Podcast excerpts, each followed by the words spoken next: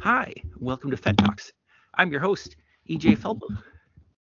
Guys, we have a, a special episode today. I have a guest I am I am super excited about.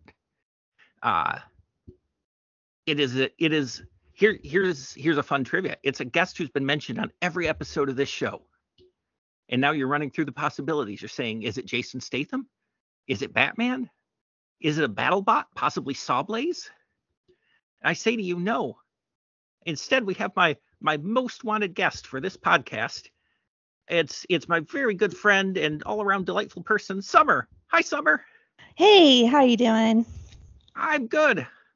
How are you? I, I'm good. I'm finally here. I finally made it. No pressure. No pressure. I'm not nervous.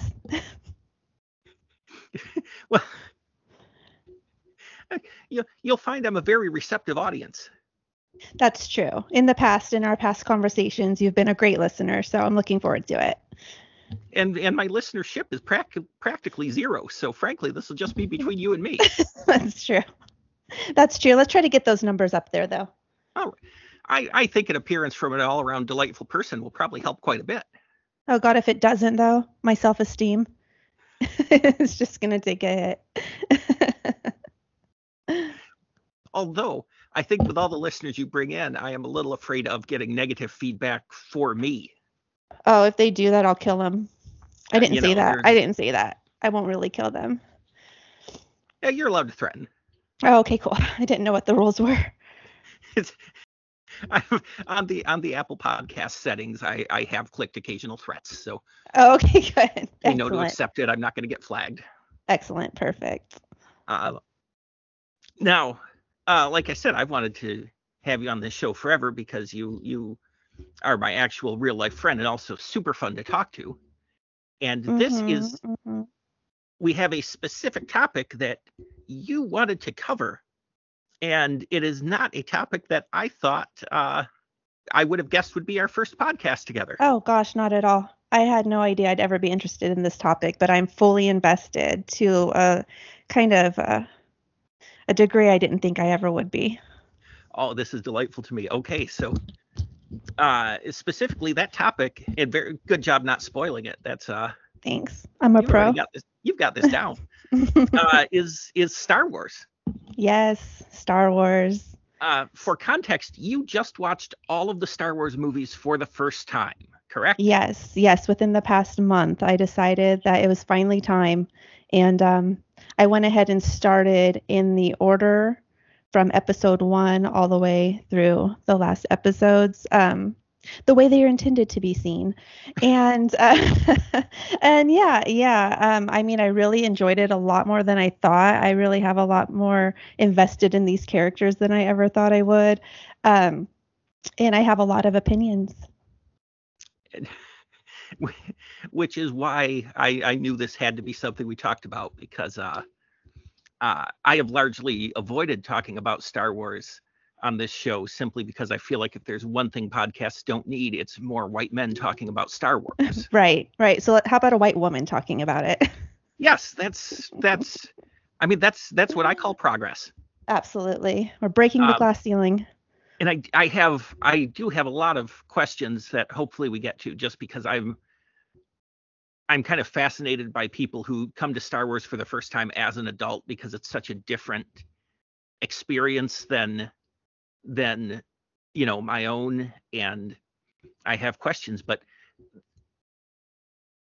you're kind of coming in hot, frankly, and I want to yeah. cover the thing that's important to you. Mm-hmm. For, I want to make sure we don't gloss over this. Okay. Because we, you know, we've talked a little about it, but agreed to save it for the pod, which is kind mm-hmm. of cool to be able to say that absolutely. In actual life for the first time. Yes, absolutely. Um, but I know this is something you have you have very strong opinions about, and uh, having having rewatched now, I I agree with you, but I'm very interested to to hear your full take. Uh, I'm trying to think of a good way to set this up, but uh, you you you think the Jedi Council is complete trash for how they treated Anakin? That's yes. a starting place, right? Yes, yes, yes, absolutely. Um, it was unbelievable to me, really, the way he was treated. Um, I went and grabbed my notes before we started because I said that I thought I had made some really good points. But um, all I really see on here is it says, learn your place, exclamation point, question mark. So that is in reference to when Anakin and Obi-Wan went to go see Padme for the first time since Anakin was a child. And Anakin is obviously excited to see her. He has a huge crush on her. He is in love with her. And they sit down in front of her, and Obi-Wan basically is so rude to Anakin and puts him down and says, you, you'll learn your place one day, just right in front of his crush. And I just thought, how cruel, how cruel to do that to this young man. It, that, that is, it's absolutely devastating. And here's the thing that did not occur to me till I watched it. I watched it just this week uh, to prepare for this. There's a bit where somebody refers to him as a Jedi in front of Padme, and she co- yes corrects she them. corrects them. She corrects it's them. So awful. And I was just, oh my God, these people. Yeah. So um, just the whole vibe between Kenobi and Anakin is just so off to me. It's like you're supposed to be raising this young man up to be, hopefully one day, a Jedi master. You're the one who trained him, but yet you're so critical of everything he does. It makes no sense to me. It, it, yeah, it's it's so it's brutal, and uh, I mean, there's a lot of th- I haven't I haven't watched the prequels in forever, uh, and uh, I'm sorry. Can you hold on just one second? No. I'm gonna have to, I'm gonna have to snip this out. I have a dog thing. Okay.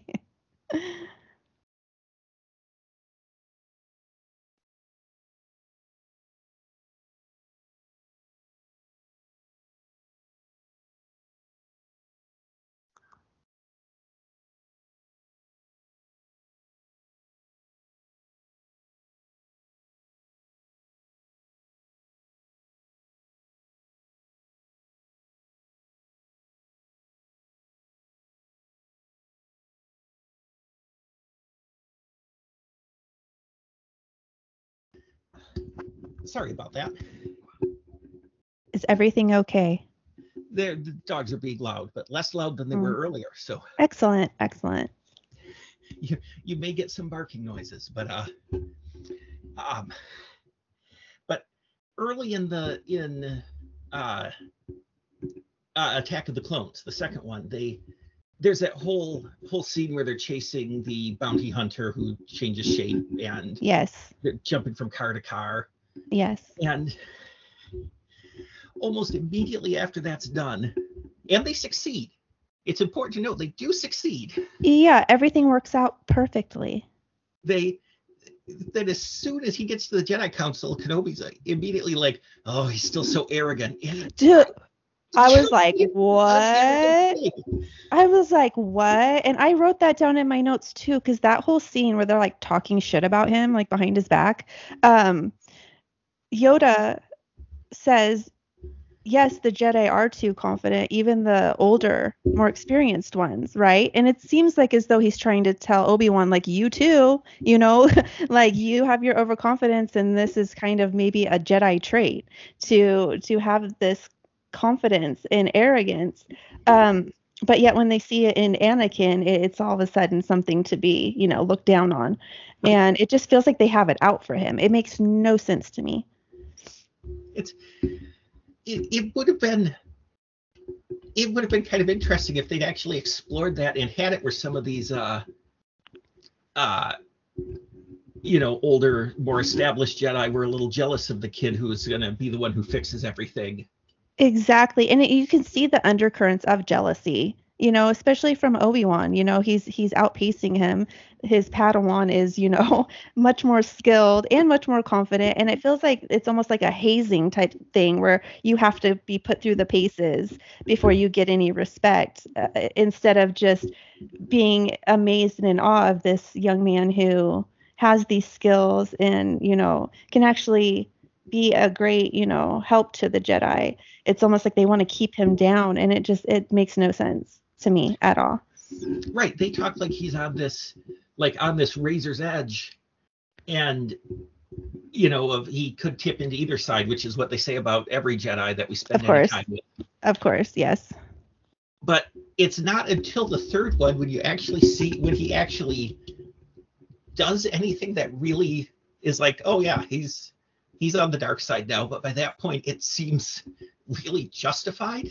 Exactly. It's almost like they sealed his fate just by, you know, not allowing him the rank of master. And it just, and then they're surprised.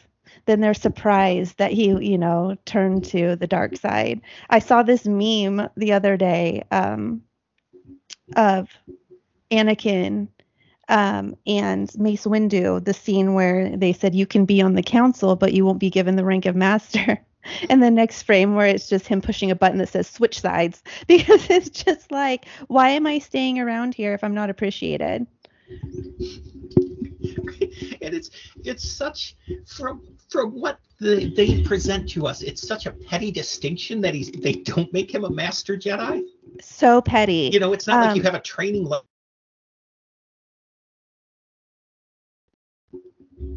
Oh no, I couldn't hear you for a second. Oh. Cut. No, no. There'll be an edit right here at about eleven forty. That's to help me remember. It's funnier if this just stays in now. So. Uh, you could leave it in. Uh, you could leave it in. A peek behind the curtain. That's right. Like I've never done that before. I know. Um, but the it's such a petty distinction when they're like, well, you can't have the rank of Master Jedi, because it's, like you said, he's on the council, and it's not like they give you like a training lightsaber until you have that rank. Exactly. You know, you so, don't get additional powers for it. It's just a way of putting him in his place. Exactly. Um, so what was explained to me, um, the reason that the Jedi are so leery about Anakin is that, and forgive me if I get this wrong because I don't know everything about this movie, but I guess when Jedi are first brought into training, they're very, very young. Is that correct? That's, I'm I'm not an expert, but I I know we do see, like, there's a bunch of little kid Jedi in the third one. So yeah, that would seem to be be the case. Okay, because from what I understand, that they adopt or kidnap, I don't know what they do, but they take these young children from their homes and train them to be Jedi before they can form any attachments to anyone they love, because forming these attachments makes them more unpredictable. It makes them more likely to make bad decisions, um, to make personal decisions instead of a decision for the greater good. And Anakin remembers his mother. He's mm-hmm. old enough to remember his mother, and he still has connection to her. They talk about it in his dreams. He has these dreams, these nightmares about her. And they feel like that makes him a little bit more unpredictable and irrational. And then obviously we see that he has feelings for Padme. So I think that's another layer on top of it, is that he forms these connections, and that makes him dangerous. Does that make sense? It it makes sense in that in that it tracks with what's in the movies. Like, like, yes, I think you're you're exactly right, but that's also bonkers. Yeah, like that's insane. Also how you make a serial killer. Exactly. So what are they trying to accomplish here? They want them to have no human connection, to only to only fight for the greater good, whatever that is. I guess it's whatever the Jedi Council decides it is, and. There's just so many parallels between the Jedi and the Sith. They both think that they're right. They both think that they're doing the best thing for the universe. They're just doing it in different ways. So I think that Obi-Wan seeing how attached Anakin is to Padme maybe kind of pricked up his ears a little bit to be like, uh-oh, this guy's going to be dangerous. It's, yeah, I, th- I think that's, that's definitely it. And then they handle it in the worst possible ways. In the worst possible ways. The and worst possible ways. It's, you know, not to, not to, you know, at some point you sort of have to, have to break out of the fiction of it and think of it as, you know, as how a story was created and what kind of message is that in a movie? Exactly. That in order to be a good guy, you can't have emotional attachments to anything. Exactly. You can't love. You're not allowed to love. I mean, that's just insane. And then uh, Anakin and Padme do have that conversation. You know, I think she does bring up, you know, I thought you weren't allowed to love. And, and he makes the case, well, you know, isn't love like the the greatest, you know, I don't know the word I'm looking for, but, you know, it's it's what you want to be fighting for. You want to be fighting for love. And I think that he looks at it in a really healthy way. And I don't know if it's just because he's like trying to justify why it's okay for them to be together or if he truly believes that. But I mean, that makes more sense to me other than being, uh, you know, cold and and heartless, you know, in the world. To have that love would make you even stronger, I would think. But what do I know? Right. I no, I think you're you're completely right. And I think uh, like later movies bear out what you're saying. Uh, you know, there's that. I know we're jumping way ahead here, and we'll. Oh, we'll that's get okay. I'm in. I'm in. I'm in. Let's jump. In in in The Last Jedi, there's that bit towards the end. Uh, uh, you don't win by destroying what you hate. You win by by by saving what you love. Exactly. And exactly. It's weird how Anakin's story, it makes Darth Vader a much better and more interesting character with this really, like, like really this impressive arc, but it makes almost all the characters around him worse. Exactly. It makes him such a sympathetic character. Um, and I didn't, I didn't realize I would ever feel that way because I was born in the eighties. So my first, you know, experience with the movies, I didn't watch them, but I was aware, you know, that Darth Vader is the bad guy. He's evil. He's the most evil person in the universe. And then you find out what happened to him and you're like, well, no wonder. Of course you turned out this way. Yeah, it's, and again, as a, you know, it's the process of actually making this story, they had the end point and it, like, I feel like there's maybe a way to get there without making the Jedi. Like, I don't think that was George Lucas's intention is to make. Oh, us probably not. Jedi. Probably not. Probably not. Like, like I said, I, and it sounds like you, uh, you're, I think you, you maybe liked the prequels a lot more than I did. Um, But a lot of that also has to do with, you know, the age you are when you see these things. And right. I didn't have any connection to the the first three that were released. And people have a lot of uh, nostalgia for that and a lot of emotional connection to that, especially if they were younger when it first came out. Because um, I've asked people that question, like, out of all the movies, which one's your favorite, you know? And they're like, of course, like, you know, Uh, Empire Strikes Back or one of the first three. And I'm like thinking to myself, well, not of course for me, you know, mm-hmm. um, because I didn't experience those when they first came out or as a child. And they almost like kind of like go, duh, like, are you dumb? You know, like, of course it's one of those. Um, and then the, the last three, they get so much hate and I don't understand why. A lot of people say that Disney ruined the franchise, but I enjoyed those too. I didn't see anything wrong. I'm not a, I'm not super critical of film. I just enjoy it for the experience. I'm not breaking down every beat, you know, I'm not criticizing every camera angle or every line of dialogue. I'm just kind of in it for the experience. Um, so maybe I just don't have that in me to, to be that critical, but yeah, people are super critical of the, of the Disney ones. Well, and, and you're coming at it from a really kind of a, a good position right now where you're sort of taking them all in together because yes. So much of it is what the what you saw when you were a kid. Yeah. And I recognize that the way I felt about the prequels at the time is the way people who are maybe ten years younger than me feel about the Disney movies, where right. it's not like the first Star Wars movie I saw in a theater, therefore it's bad. Mm-hmm. And it's like, you know, you can point to things that are, are uh, and I feel like I always end up defending the the more recent movies because I, I really enjoyed them because they came out then at a time where I just wanted to see a fun Star Wars thing. Yeah, exactly. And, you know, there's, yeah, you can point to dumb stuff, but it's kind of the stuff that's, and I say this with all all love, it's the stuff that's always been dumb about Star Wars. Exactly. Like, exactly. You know, they're going to introduce a big villain with no lead up and not give you any of his backstory. Yeah, that happens all the time. Right. I know, but all of a sudden it's a problem. Like, it doesn't right. make sense.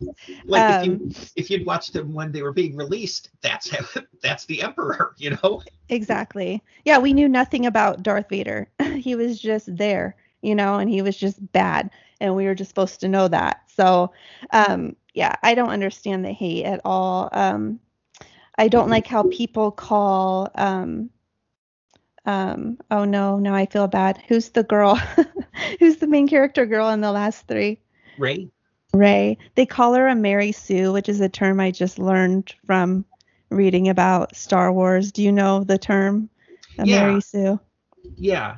Basically a, a character who's kind of portrayed as perfect. Right. With no hardships, with no... Um, but, I mean...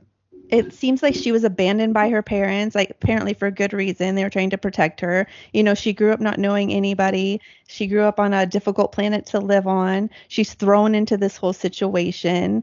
Um, mm-hmm. And then she does what she needs to do to help. It turns out that she's really good at using a lightsaber. Like, sorry. Like, you know what I'm saying? Like, right. sorry. Like, would it have been a better movie if she sucked? Like, I don't know what people wanted. And then I guess it turns out that she's Palpatine's granddaughter, correct? Yes. So, I mean, there's her backstory, you know, there's her hardship. She has so much of the dark side in her, and she overcame it. So I think, like, she did a pretty good job.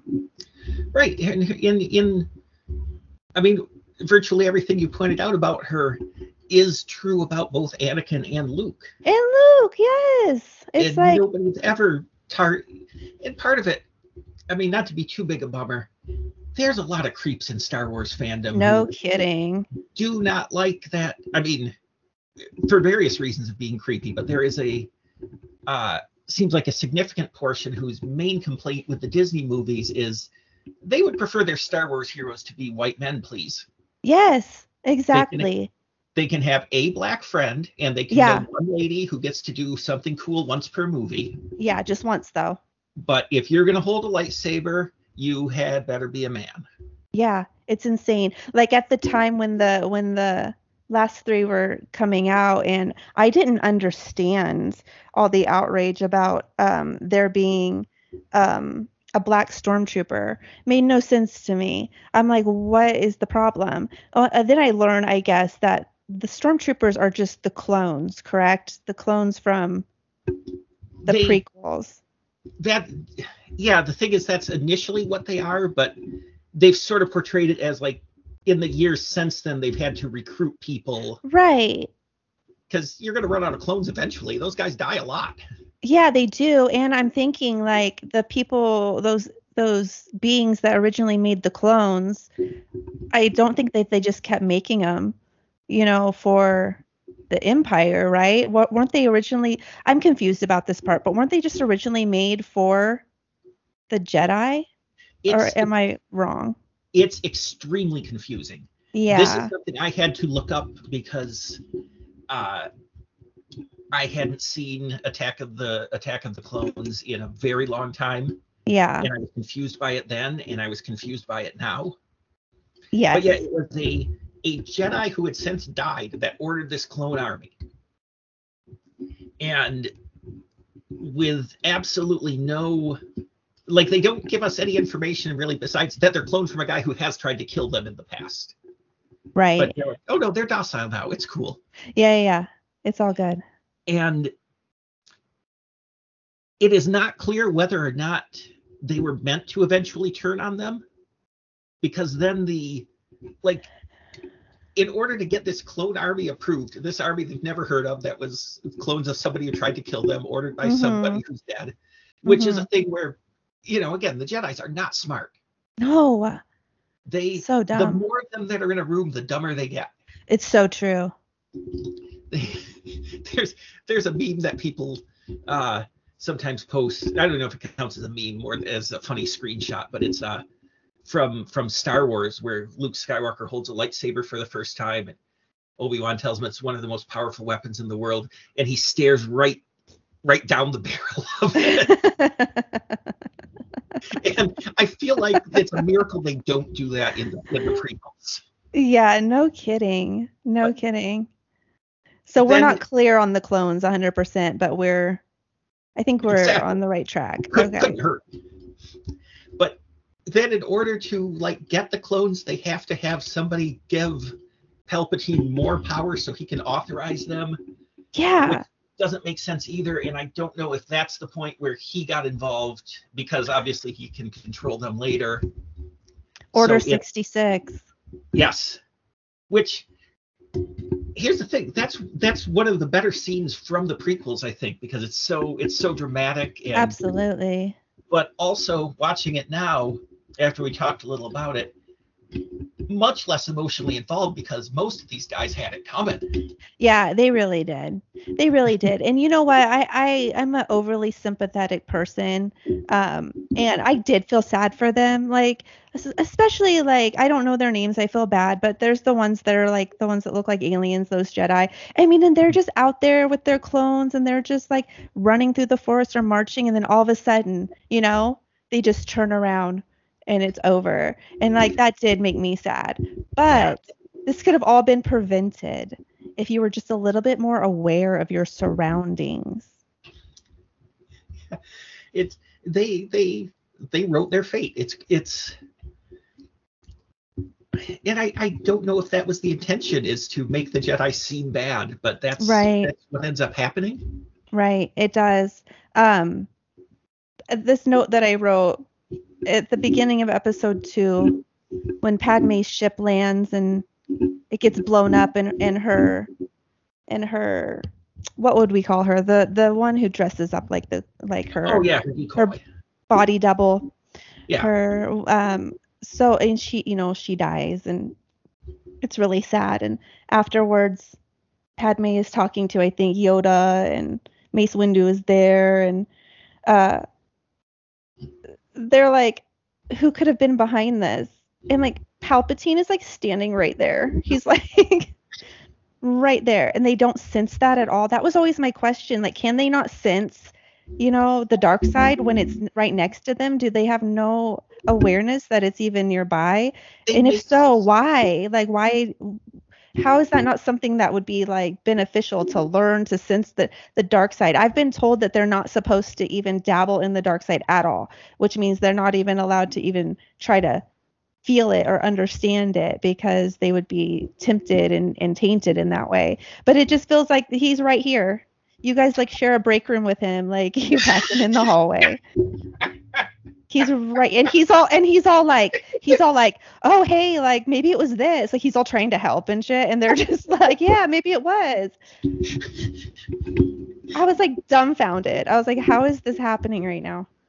Well, and I feel like there are things in other movies where they do sense the dark side.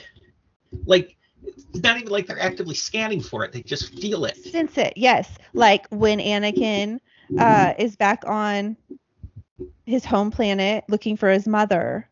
Yes. And he and he kills those, what are those guys? The Oh, the, those, the Tusken Raiders. He kills them, right? Yes. And Yoda, it cuts to Yoda, he's all, mm, like he felt it. Like, so you can feel that, but you can't feel like a Sith Lord, like, literally standing right next to you. Yes. And they, I'm glad you brought that up too, because they present that as sort of a turning point for him, but it's like, those guys are slave traders. Yeah, they are. And I think that the I think the, the the line that was supposed to hit home was the, you know, and not just the men, the women and children too. You know, it was like his rage took over and he killed all of them.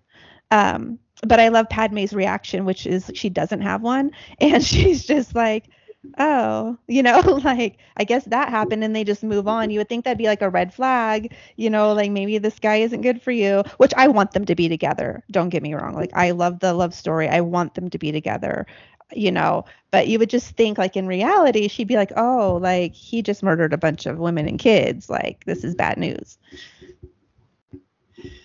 Yeah, it takes it takes a while for it to click with her, and I it's like maybe the only real love story in in nine movies. Yes, and it's you a know, beautiful one. It's a beautiful one. I yes. love every minute of it.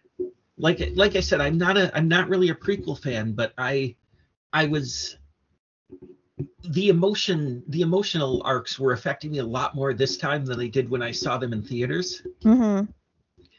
And you know, there's there's stuff like that they do really well. And, you know, when you com- compare Anakin and Padme to, you know, Han and Leia in the original trilogy, which is, uh-huh. they have maybe four conversations in three movies. Yeah. And you're like, yep, that's a love that'll last forever. Yeah. What's up with that? Whereas these two, they have a history together.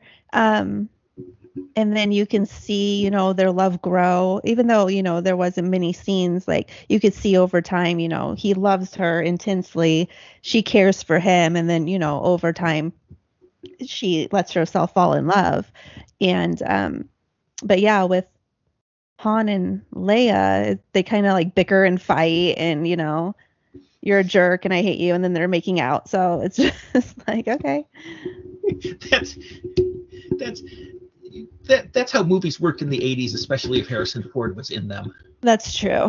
That's very true. Harrison Ford, he cracks me up just the way he, uh, the way his attitude is around these movies, because I had either read or seen somewhere that he only agreed to be in the, in the last three or he, I don't know how. I guess he was in two of them, but he only agreed yeah. to be in it if his character died. He's like, you have to kill him because I'm not doing this anymore. And they're like, okay, okay. He's over it. He's over it.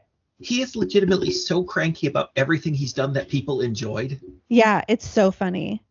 It's uh, uh, unrelated to Star Wars, but he was in that. They he was in Blade Runner, and then they made a sequel, like, you know, thirty years later, fairly recently. Mm-hmm. And he reprises his character in that, and everybody has like these elaborate. Uh, You know, it's the year twenty forty-nine. This is what clothes look like. You know, it looks it looks like a a vision of the future. Mm-hmm. Harrison Ford, and this is a joke I made when I saw the movie, and then somebody mm-hmm. worked on it, said that this actually happened. Harrison Ford is wearing the outfit he brought from home. He is wearing a t-shirt and comfy pants with a drawstring. He's like, he's like, I will do the least. Just let me get through this and let me be on my way. Let me go crash my planes in peace. Like, that's all the man wants to do is just fly and crash. Oh my God, that's good. Crash a plane and put his earring back in. Yeah, please, just let him be. Is he still with Callista Flockhart? Is that still a thing? I think he is. Wow. Uh, which has never not seemed weird. Yeah, very weird, but God bless. I'm happy for yeah. him. They're, Whatever they're riding works. It out. They really are, for I mean, better did, or worse. He did leave his wife, who wrote E T for her, but oh, well, she deserved but, it. I don't know why, but she did. Might have left his wife and then met her too. I'm not super intimate on the details of Harrison Ford's personal um, life. That's a great story. I love that. He's like, this is what I'm wearing. Either shoot it or don't. But that's good. It's, it's very funny if you see it, because he's, you know, uh, uh, one of the many Ryans. I can't, I'm blanking on which Ryan it is, but he's in his cool future costume. And Harrison Ford just left T J Maxx. That's so good. That's so perfect. That's so Harrison. That's so funny. A weird thing about Harrison Ford, though, is apparently uh, he and uh, John Boyega, who plays uh, Finn in the in the sequels. Yes, absolutely. Apparently, they really clicked, and they oh. text each other still. Interesting. That's cute. Which, that's adorable. It's, you know, after years of him not really connecting to anybody, anybody who works with him. It's this guy. Our, now, it sounds like you've done a lot of reading, and this is about the least important Star Wars question, but this is more just, are you are you aware of the Star Wars holiday special? I am. I am aware of it. I feel like maybe I saw it live when it first aired. Um, do you know what year it came out? It would have been like seventy-eight, I think. Then no, I wasn't alive yet, but I most likely saw it on repeat. I'm sure they played that every year back in the back in the late seventies and eighties. Um, it is. It's. I watched it. I mean, you can't get it anywhere now because everybody is ashamed of it. Yeah, as they should be. And I, I wrote a recap of it on my old website, and if oh, you did. If I can find where it's saved, I, I'll uh, I'll I'll reactivate it and send you the link because it's excellent. It, it's it's one of the things I've written that I'm proud of. Amazing. It's insane. It's about Chewbacca's family, who is never referenced any other time. Yes. And the like, there is a very clear Chewbacca costume budget and a every other one. Oh no! But the it, it, there's there's so much about it that's ridiculous. And but one of the things is the main characters from the movie all are in it to one degree or another. Mm-hmm. And they care to one degree or another. Yes. Like Mark Hamill, God bless him, never gives. God bless him. God bless that man. He is, uh, I mean, he will always be in my heart for being the voice of the Joker from the, the Batman animated series. Oh, okay. I didn't know that. Oh, yeah. He's been the Joker in cartoons and video games for on and off for like thirty years. He's and, just everywhere, isn't he? He's great. Yeah, he does. He does a lot of voice work, but that was kind of the one that really landed. There was a time a couple of years ago when he would read Trump tweets in the Joker's voice. And no way. And they worked so well every time. That's um, amazing. And uh, but yeah, so he's he is doing his damnedest with this material, and and the other thing is, uh, you know, if you you have any memory of early eighties television. Uh, it was like these Christmas specials were just sort of a every mid-level celebrity hosted one. Mm-hmm. And they were all written by sort of these, like the caliber of people who write the Oscars now, like literally right. Bruce Vilanch mm-hmm. wrote, was one of the writers. So it's all these like, it's like all these, it's not being treated like kind of a cultural phenomenon. It's like, it's a thing that could just as well be Kenny Rogers or Star. Sure, very like generic, just generic. Yes. This is and this Bruce Vilanch and his friends have a bunch of space jokes, so they're just going to throw them in whether or not they make sense. Sure. But uh, my my original point, I got distracted. I can talk about the Star Wars Holiday Special for a long time. I mean, I have nowhere to go. Let's do this. uh, Carrie Fisher. Uh, not to speak ill of her, but I, I, I'm sure you know she has had rest problems. In peace. Yes, she's had some. She's had her share of, you know, she dealt with addiction a lot during the yes. Star Wars era. Yes, and she is maybe at her worst oh, no. when this. I feel bad saying this because because she, you know, she has passed away since then. Yes, we love her. Just in the. in the the interest of, I mean, it's actually on film, is she has a coke nail in the Star Wars. Oh no. Oh no. Oh no. And luckily the kids didn't know what that meant. Oh yeah. And the thing is, on terrible seventies television, probably it was not super visible. Right. But uh it, the, the reason I brought it up is Harrison Ford bails on that so quickly. Like He he has maybe fifteen seconds of screen time, and he actually just announces that he's going away. He did, he's like, like, okay, I'm all done now. Bye. He's like, I did what I needed to do to get paid. See ya. He, he and Chewbacca get to the planet where his family lives, but he has to do some stuff, so he's just like, all right, I'll be back. And then he never comes back. He comes back at the end very briefly when they sing. Uh, does he sing along, or is he just standing there? He does not. It's pretty much Carrie Fisher singing. Oh. And everybody else is kind of making like the like the Charlie Brown Christmas special background singer noise. Right. Right. Wow. I mean, I wish that they didn't feel that way. Maybe back then they didn't know what, what a huge deal it was, but probably at the time it was very depressing to have to do something like that. Well, when I was when I was watching it and writing about it, it, it came out between the first two movies. So there was a period of a couple of years when half of the Star Wars material was the Star Wars holiday special. Oh my God. Like, amazing. There's a there's a uh, I want to say Fleetwood Mac. I mm-hmm. might be wrong, but it sounds it's right though. Of that ilk. There's a Fleetwood Mac performance in the Star Wars holiday special. Incredible.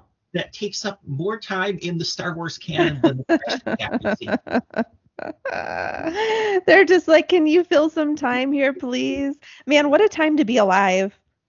What a time it, to be alive. It's something. And like you said, they didn't really know it was anything yet. And even at the time, it was not a given that it was going to get a, a sequel. Mm-hmm. Uh, there's... Like, they were fairly certain. George Lucas commissioned somebody to write a sequel novel because okay. he didn't think there was going to be another movie. Wow. And uh, it's really interesting because it's, you know, they've reprinted a couple of times, but it was hard to find for a while. Uh, and I can't, it's Splinter of the Mind's Eye or something weirdly dramatic. Wow. But the it contradicts everything that would happen later. Like, it definitely has Luke uh, and Leia romance and Luke and Darth see, Vader fight. And what is up with that too? That's so odd because, um, I mean, obviously they Luke and Leia, they kiss at least a couple times, right? And they mm-hmm. don't know. They don't know they're related. It's fine. But why even write that in? Like, why even? That didn't have to. Do you feel like it was integral to the story? I could be wrong. Maybe well, that was, you know. I think that was a decision that wasn't made until after the second movie. Okay. Like, I'm not, there's, see, I've, you know, I've, I kind of grew up with Star Wars, so I had to, I've, I've had, you know, forty years to, to absorb stuff, and you, you know, and you've covered an incredible amount of ground in the month since you watched the movie. Yeah. um, I went all the way in. Yeah. I, I had no idea you done backup reading, which is awesome. Oh um, yeah, I, yeah, because I, you know, I have a lot of questions, um, and so I like to put it out there, and I like to see what other people's thoughts and opinions are, and because I mean, I know the fan base is like rabid, right? They know every little detail, they know everything. That's why I was kind of nervous to do this because I don't want to, I don't want. have a bunch of people in the comments correcting me. I'm doing my best with what I know. But yeah, I like to kind of find out more because people do know so much about this and are so opinionated. So I'm I'm I'm glad you said that because you had a you had a specific question that you put on Twitter that made me think of the movies mm-hmm. differently. But, um just the, the about about not knowing he was her they were siblings. Like, George Lucas has tried very hard to make it seem like this has been a big plan that he's mm-hmm. had from day one. Mm-hmm. Um, and so it's sometimes hard to find contradictory information. But, like, when Star Wars came out, it didn't actually say episode four at the beginning of the crawl no. like it does now. And yeah, it didn't. He kind of gave this this interview to Rolling Stone uh, maybe a year after the movie came out, so Empire was not even in production yet, where he outlined this this nine movie plan, and it is vastly different than what I mean. Obviously, the last three he had nothing to do with, but mm-hmm. in terms of the prequels and the next two movies were vastly different, and Darth Vader was definitively not uh, Luke's father in. in the way he talked about it in this interview. Wow, you're kidding. That's nuts. Yeah, so I I don't think any of the romance scenes were, were written at a time when that was even a possibility. Right. Um, but I, I think, it, you know, in terms of when it happens, it, it makes sense that, you know, he has, th- that there's two Skywalkers out there and they don't have a lot of options since there aren't that many characters with with names and personalities. Yes. And it sort of takes care of the, the love triangle so everybody can have a happy ending. Yeah. But, kind of just, yeah, well, this can't happen. So now you're with Han. It's right. Funny, though, how still at, at some point, you know, Han gets jealous over Leia's relationship with Luke. Um, and this is after she found out that they're that they're brother and sister. And so she literally goes, no, it's not like that, you know, but it was for a minute. it, it was right up until that. Yeah. Up until the moment you found out that you're related. Um, a question I have about Luke and Leia is, you know, obviously after Padme dies, they have to take the children and, and hide them, put them somewhere safe. So why did Leia get to go live and be a princess and Luke had to go live on that horrible sand planet? Why did they choose to give them such drastically different lives? I don't know. And if you really want to dig in, it's weird that they sent Luke to be raised by Anakin's relatives who he met. Right. Seems like the least safe place to send him to, where somebody knew who he was. So yeah, it, it makes almost no sense. I don't know if this was a plan, but from what you said, you said this made me think like this would be a, this would be a fun story angle if anybody, if we ever want to write a Star Wars short story after the fact, which oh, I'm sure, sure they'll hire us to do, right? Of course, obviously. Uh, like, is he didn't Anakin? If I remember correctly, Anakin didn't even know there were two children. Right, he didn't. So it's almost like Luke was the bait kid, aww, who theoretically would be super easy to find. Right. And then Leia was far away from all of that and was, was, you know, constantly protected.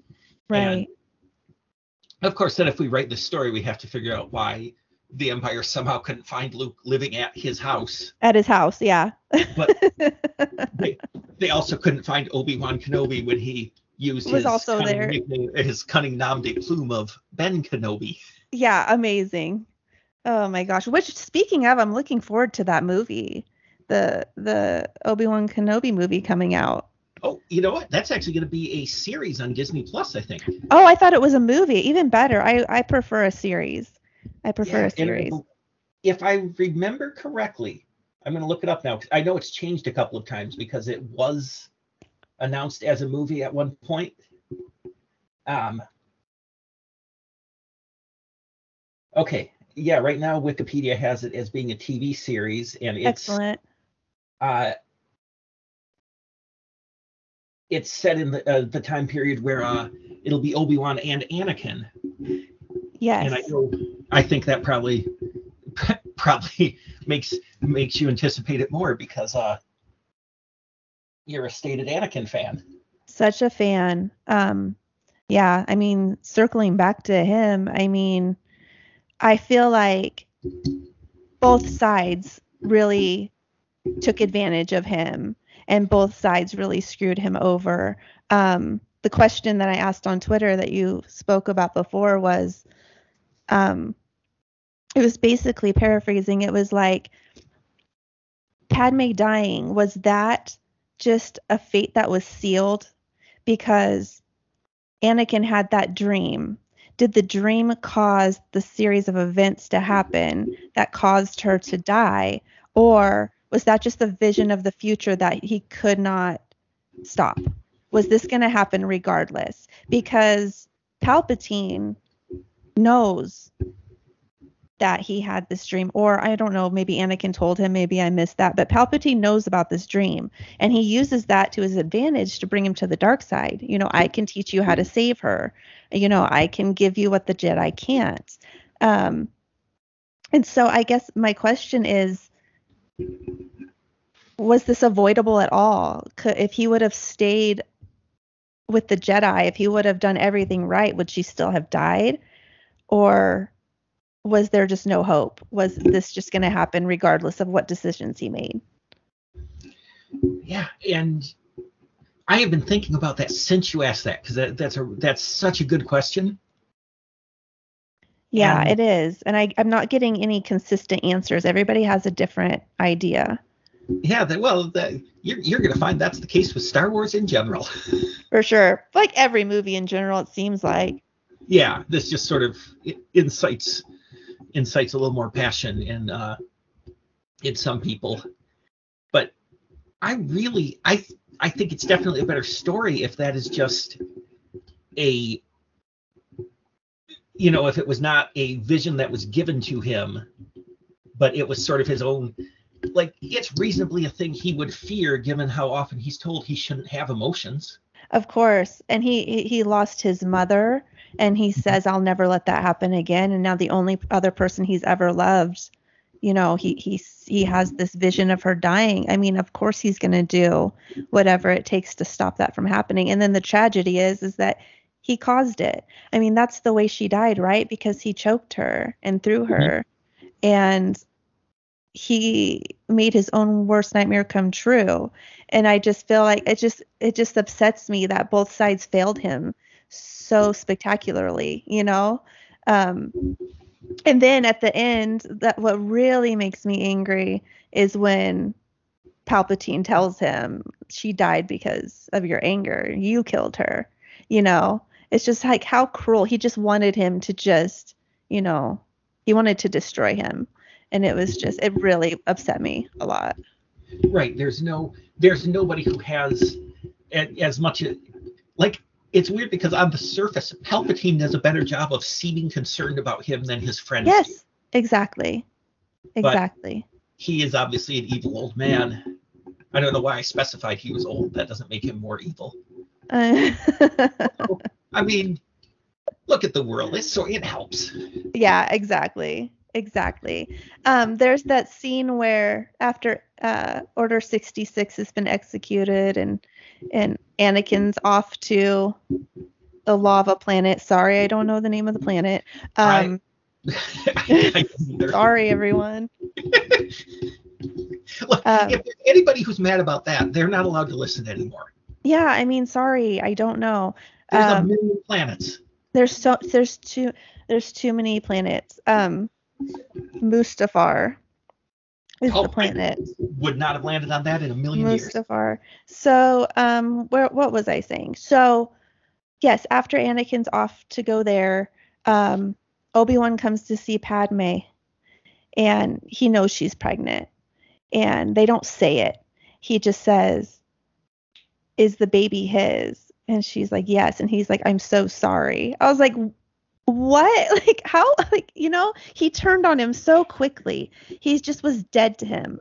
You know, Anakin was just dead to Obi-Wan. Like, like they had no history. Like, this isn't your friend's future child, you know, and you're speaking to the woman that he loves. And he's just like, I'm so sorry. I was just like, that's so, that's so wrong. It's so messed up. Yeah, he... He's willing to cut bait so quickly. So quick. And it's just like, it makes me feel like their whole relationship was just fake. That there was never, you know, because at the end when, after they fight and, you know, Anakin's dying and he cut off all his limbs. I'm like, dude, like, uh, here's what I don't understand. After he like mutilates him and he lets him go into the lava and he's on fire and he's suffering, why does he not either A, try to help him, you can like put him under arrest, or B, just end his suffering? He just walks away and just yeah, lets him lay there. He could do.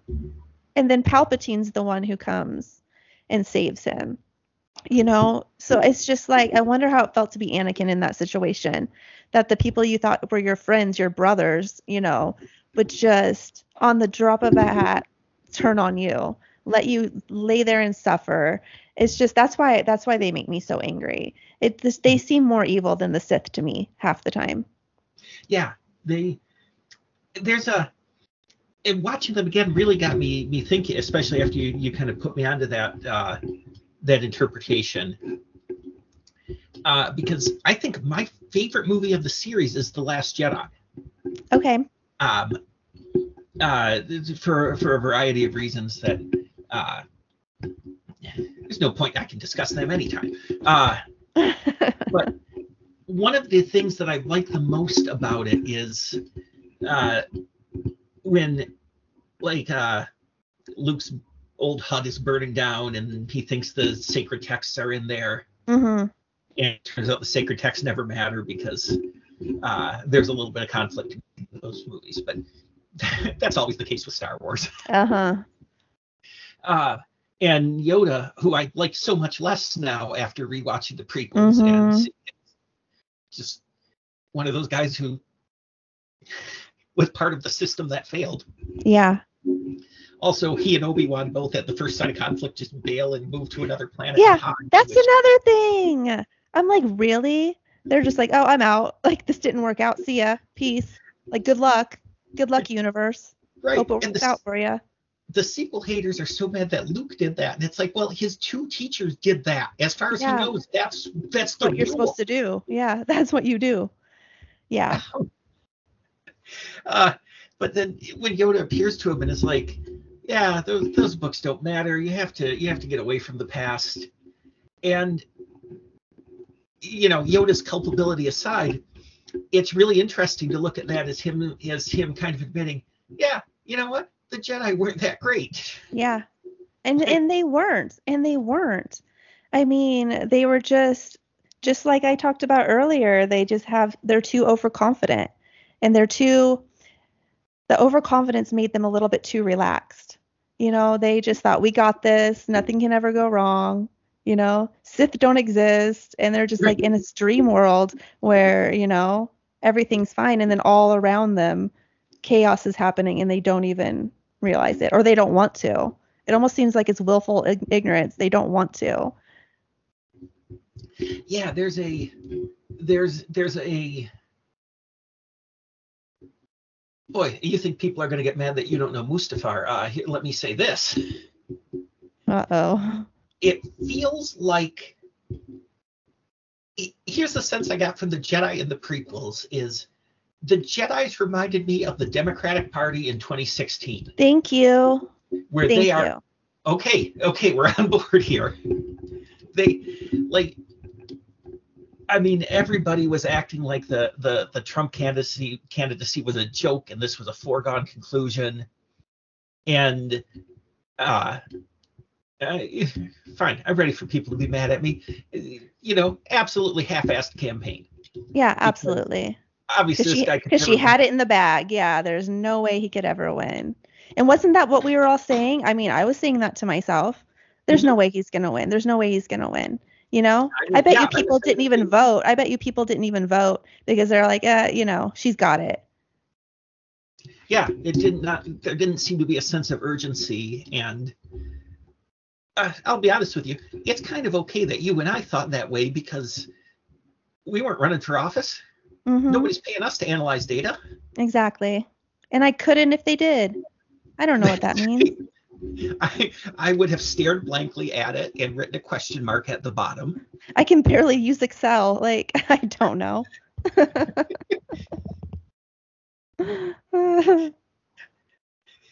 I took classes in using Excel and I don't know how to anymore. Man, I've always wanted to do that. I, I can I, I can I can fill in the little spaces. I can make the little, you know, I can I don't even know what are they called, columns. columns and rows. I can make them a different yeah. size. You know, I can change like the font. I can't write any, what are they called? Equations? Is that what yeah, they, but, yeah. to, to make it like add this column to that column. And I can't do that. I can't do that.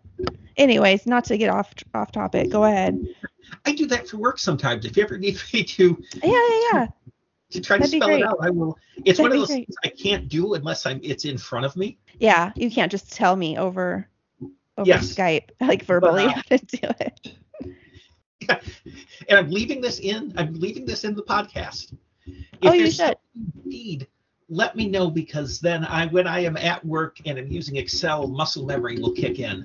Perfect. Yeah, because I'm constantly using Excel as well, but I don't have to add anything up or anything. Mine's just basically a list to keep track of, you know, patients, what they need scheduled, when it was scheduled, and so on. So, but it would be nice to know in the future.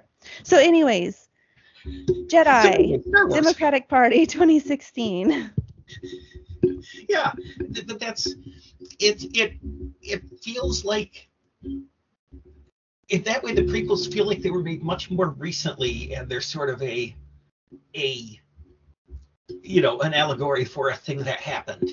Allegory, that's the word I was thinking. Yeah, it's exactly. As opposed to yeah. being a, a weird cautionary tale that right.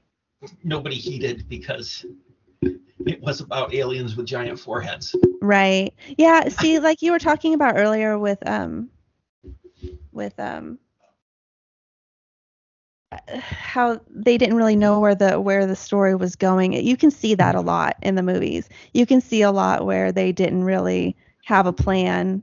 They pretended to try to have a plan, but yeah, it was kind of all just like trying to make things work, uh, trying to create a backstory. And a lot of things don't make sense. Like when I tweeted that, I did have somebody reply like, you know, or hear me out. Like George Lucas had no idea what he was doing.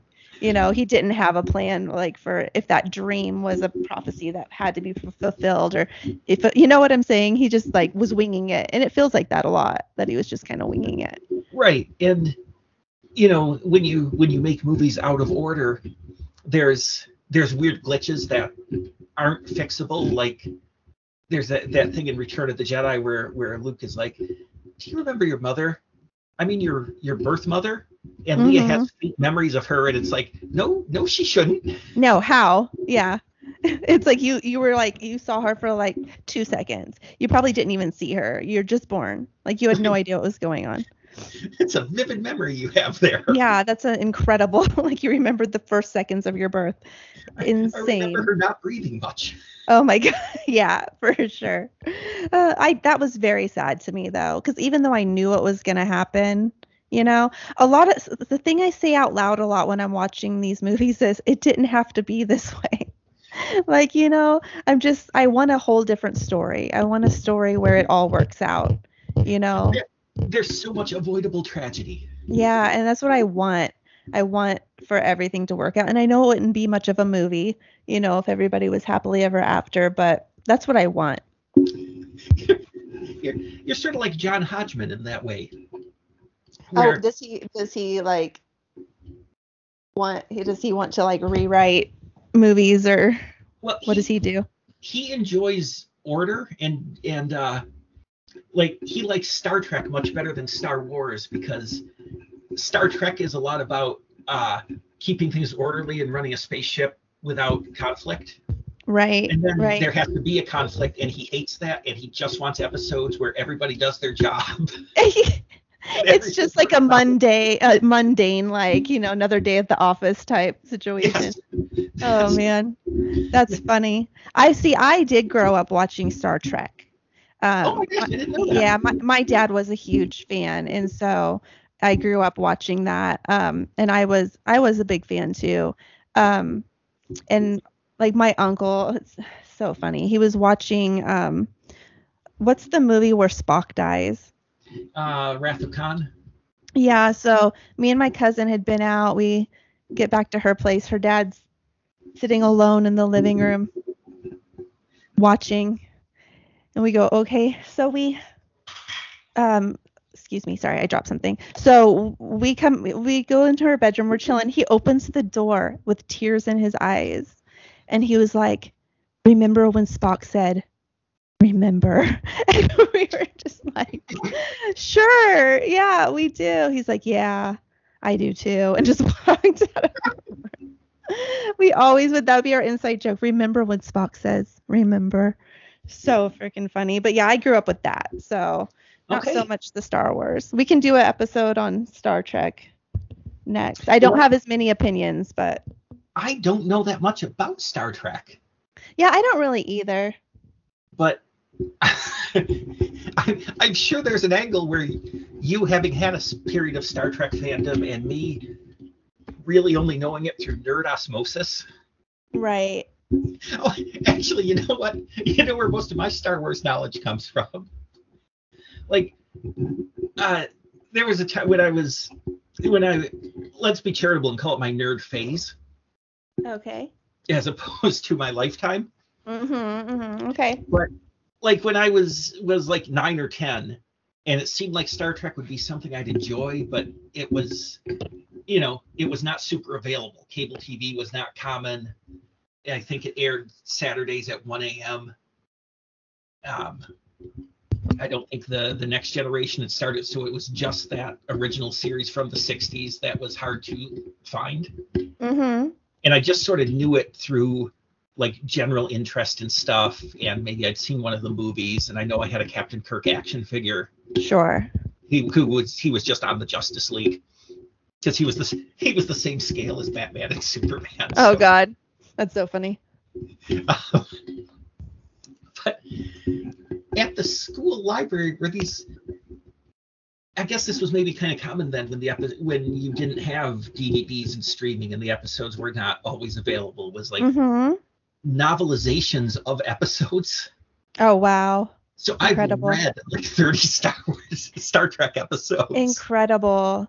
Do you still? Did you like buy them, or did you borrow them from the library? I borrowed them from the library. Incredible. I had a couple that I got years later as a Christmas gift. I don't know if I still have them, but it would be kind of amazing to uncover that. That would be so cool. You know, I always think about the things I've lost along the way, like moving so much, and you know, you just get rid of stuff because you don't want to pack it and, you know, mm-hmm. drive it across the country. But the, I, I know I had some cool things like from the eighties that I've lost along the way, and I wish I still had things like that. I had this um little portable record player. Um, And it had Michael Jackson on it. So it's Michael Jackson from the eighties, you know, when he still looked like Michael Jackson. And I was like, man, if I still had that, you know, and if it was in good shape, the amount of money it could be worth is amazing. Yeah, it's it gets depressing when you think about that stuff. Yeah. And just to have it, you know, just to remember your childhood and and remember, because I don't know about you, but I, I am happy about the era that I grew up in. Um mm-hmm. I th- feel like the eighties and nineties, you know, were, it was just a cool era. The music, the movies, um, just culture as a whole. I, I, but maybe I feel that way because I'm nostalgic, you know, and that's, that was my era. But I just feel like it was just such, it was a cool time, you know, in the world. Yeah, it was, you know, I'm, I'm just a little older than you, but it's, mm-hmm. you're smarter than me. So we're kind of the same mental age all along. Uh Uh, which was a problem when I was, you know, when when you were one, and uh, but uh, yeah, there's a lot of stuff like that that, you know, it would end up getting thrown out or disappearing in a move. And um, I had so much Star Wars stuff when I was a kid, mm-hmm. like those. Those those old, if I think about what those action figures are worth today, I would. I know. It would break me. I but, know. Like, you know, and I I had vehicles that was I had so much, it, you know, just ridiculous. And the the Star Wars figures were so good because, like, they made so much money that everybody got made into an action figure. Yeah, so even like the weird ancillary characters. Yeah, if you're an alien that's in the background for three seconds. You're an, you're an action figure. Yeah, that's so cool. There, this uh, when the when the the sequel movies came out, uh, the, I specifically The Force Awakens, so it was the first one in, you know, ten years. Mm-hmm. They did a they did this for Phantom Menace too, where they released a bunch of action figures months ahead of the movie, and you were, you know, oh, who got what? Even is this guy? Yeah, yeah, yeah. You know, and it was kind of exciting. And yeah, I mean, obviously, you knew, you knew Darth Maul was probably a villain. Well, yeah, probably. Um, and, you know, some of them, I remember being very excited about Watto, who, uh, when you actually see him in the movie, seems kind of racist. Yeah, just a little bit. Um, that's a little bit of a Phantom Menace problem and a lot of things. But uh, yeah, they they did that with with Force Awakens, too. And, you know, some of them were, uh, I don't, I, I know there's a lot of B B eight stuff. Uh, mm-hmm. We're still wondering what his mission was. Um, still don't know. But one, one of the early figures they put out was a character named Constable Zuvio. You're kidding. Who was completely cut from the movie. No way. There is not one second of Constable Zuvio. Oh, my gosh. I wonder if that's worth money, if people had those, if it would ever be worth money, because it's just like this hidden character, but yet he got a action figure. I would think it would be, because like you know, the other ones you would you would release again when they sell out. Like, you're going to make more figures of Finn. Yeah. You're not going to do another run of Constable. Yeah. They're like, let's just let's just put it out there for another run. See how it does. They threw that one in the trash. They could make more Constable Zuvios now if they wanted to. That's so funny. That's hilarious. The fact that it's Constable. He's an old-time British policeman. That's so interesting. Wow. I wonder if there's any footage of him anywhere. I wonder. I mean, they're always a little stingy with deleted scenes. But, man, I hope there's, you know, there's another... Uh, Uh, uh, the actor Matt Smith, uh, who was one of the Doctor Who's, uh, and he's an actor I like a lot. He was supposed to be in Rise of Skywalker, and his character was just cut completely. Wow. He's like, he's like a name actor. Wow. I wonder how that feels. That must be devastating, you know, to think like, this is my big, you know, moment. I'm going to be part of Star Wars history, and then they just cut you. Yeah, I mean, it's probably always bad, but when it's something like Star Wars. Star Wars, yeah. Yeah, that has to hurt. You know, if you're in our age range and that's just a thing when you grew up. And, I mean, there's so many, uh, maybe maybe you read about this, but, like, there are so many famous people who in the the Disney movies just played Stormtroopers uncredited so they could be in a Star Wars. Just so they could be in it, yeah. Just so they could be part of it. Wow. Yeah, like the, the one uh, uh, Ray mind controls is Daniel Craig. No way. Yeah. Amazing. James Bond just doing an uncredited role under a Stormtrooper helmet. Just to be in it.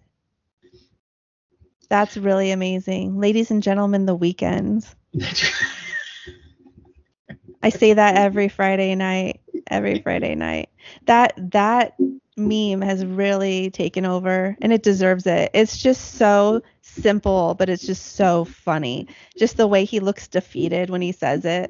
He just shrugs his shoulders like The Weeknd. Have you seen the other one where he goes, ladies and gentlemen, once again, The Weeknd, and he does the exact same movements, the exact same shoulder shrug. Like, he seems exasperated. Just like it's just such an interesting, such an interesting moment. I love it. it- I th- I think that was either the last or second to last episode they recorded before the pandemic. Oh, wow. He was on it to promote uh, No Time to Die, which was supposed to open in April of twenty twenty and ended up opening about three weeks ago. That's crazy. Wow. Um, so you've been to the movies since the yes. pandemic. Um, what is it like? Is it pretty full? Is it like just back to normal? Do people wear their masks, or is it like a free-for-all? Well, Michigan is a little weird in regard to mask wearing. Mm-hmm. You know, we are the state where people were going to kidnap the governor because they didn't yep. like that she Your had a claim to fame. But for the most part, movies have been kind of, almost every movie I've been to has been virtually empty. Okay. And some of that has been me uh, actively choosing that. Mm-hmm. Like, most of the time, unless it is something something where I can't wait, like it's got to be a like a Marvel thing or the new James Bond. Mm-hmm. Everything, I wait a couple of weeks. Mm-hmm. And this is how crazy I am. I will get on the app when I'm in the parking lot. Mm-hmm. And like, and I used to get to movies crazy early because I just like the experience of going. Mm-hmm. And now I get there with a few minutes to spare, and then I can see, because it's all reserved seating, so I can right. see how many seats have been bought five minutes, excuse me, five minutes before it starts. And if it's going to be busy, nope, nope, I'll come back, I'll come yeah. back. Okay. Yeah. See, that's the, um, I like the, I like the reserve seating, um, because that was like always a high anxiety moment for me. Um, running a little late and hoping you can get a seat next to the person you're with and not wanting to be in the very front row. I've only had to do that once, be in the very front row, which why do those seats exist? You're looking straight up in the air. And if you're off to one of the sides, you have to like twist your neck and just look straight up. And you can't even really see what's happening because you're so close. I don't understand why those seats exist. It is miserable. And my friend Sam is the world's latest movie attender. Oh, no. And Sam. I have so many movies. If you're listening, cut it out. We saw Avengers and Guardians of the Galaxy in the front row. No, you should have got up and left. Say not this time. I re- I really should have. Those those have so many colors too, and it, it just sort of loses all cohesion. And you know, I'm such a big Marvel fan. Um Mm-hmm. And th- that's one of the one of the only movie franchises that I, I almost always go to the theater to see.